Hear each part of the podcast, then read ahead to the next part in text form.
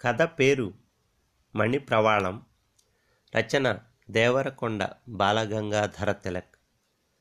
చీకట్లో గదిలో పడుకుని ఉంది లత. ఏకాకిగా ఏ హృదయము స్పందించని ఏకాంతంలో ఎవరూ చూడని నరకంలో చిక్కుకుని ఉంది లత. అతను మెరుపులాగా వచ్చాడు. అటు దక్షిణానిలం వీచే దారి నుండి దయా సరస్సులలో విహరించే రాజహంసనెక్కి నక్షత్ర కిరణం మీదుగా జారుతూ వచ్చాడు. అతను పాట పాడాడు. పాటకి చీకటి చీకాకు పడి నల్లగా కొప్పడింది. అతను పాట పాడాడు. చీకటిని చెరిపివేస్తూ వేయి పువ్వుల తావి వింతగా కమ్ముకుంది.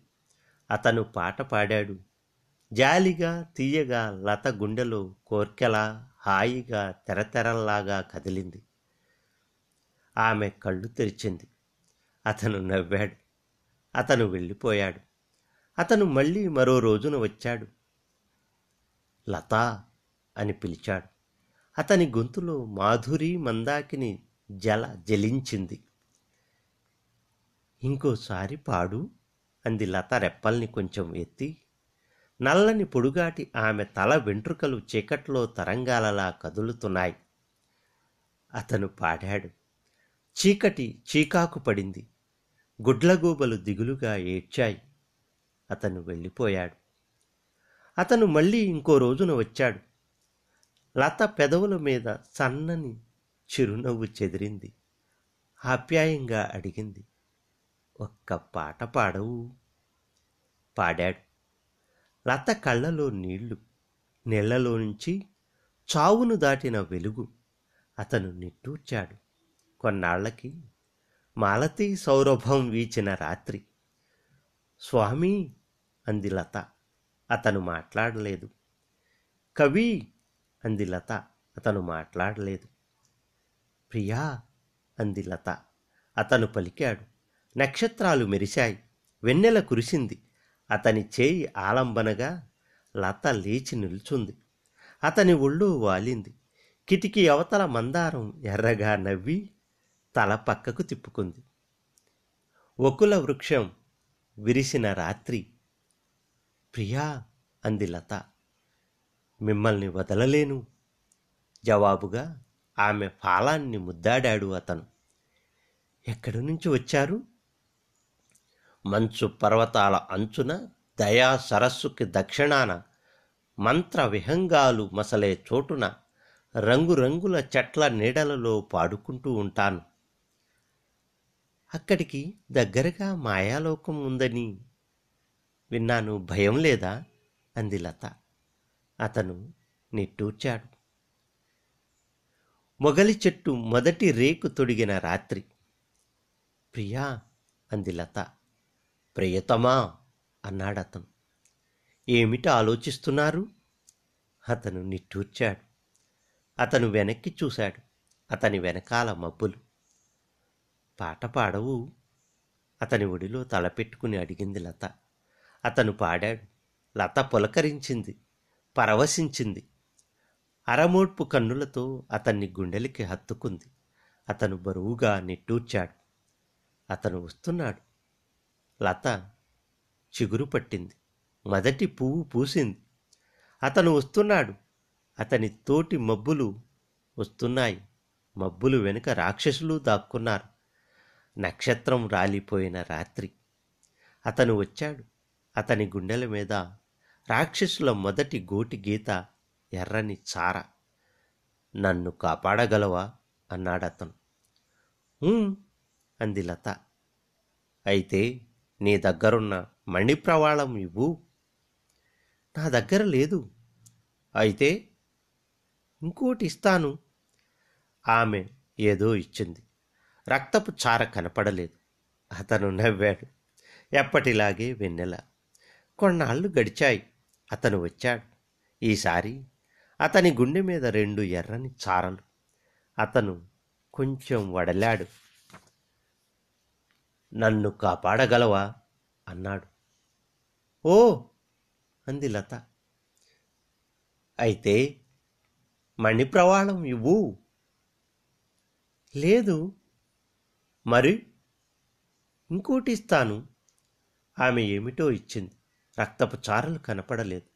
అతను నవ్వాడు. కానీ ఆ నవ్వులో నీరసం ఉంది. లత రెండవ పువ్వు తొడిగింది. అతని కోసం చూసింది. రాత్రి పగలు ప్రియా అని పిలిచింది. ఆ పిలుపుకి ఆకాశపు అంచున ఒక బెల్లు రాలిపడింది అతను వచ్చాడు. ఈసారి గుండె అంతా రక్తం. ఎర్రని మడుగులాగా ఉంది. అతని వెనుక నల్లని మబ్బులు నల్లని మబ్బుల వెనుక రాక్షసుల వికటాట్టహాసాలు. నన్ను బ్రతికించు నన్ను చంపేస్తున్నారు అన్నాడతను. ఏం చేయను నేను? ఏడ్చింది లత మూడు పువ్వులతో సహా. మణి ప్రవాళం ఇవ్వు. లేదు ఉంది నాకు తెలుసును.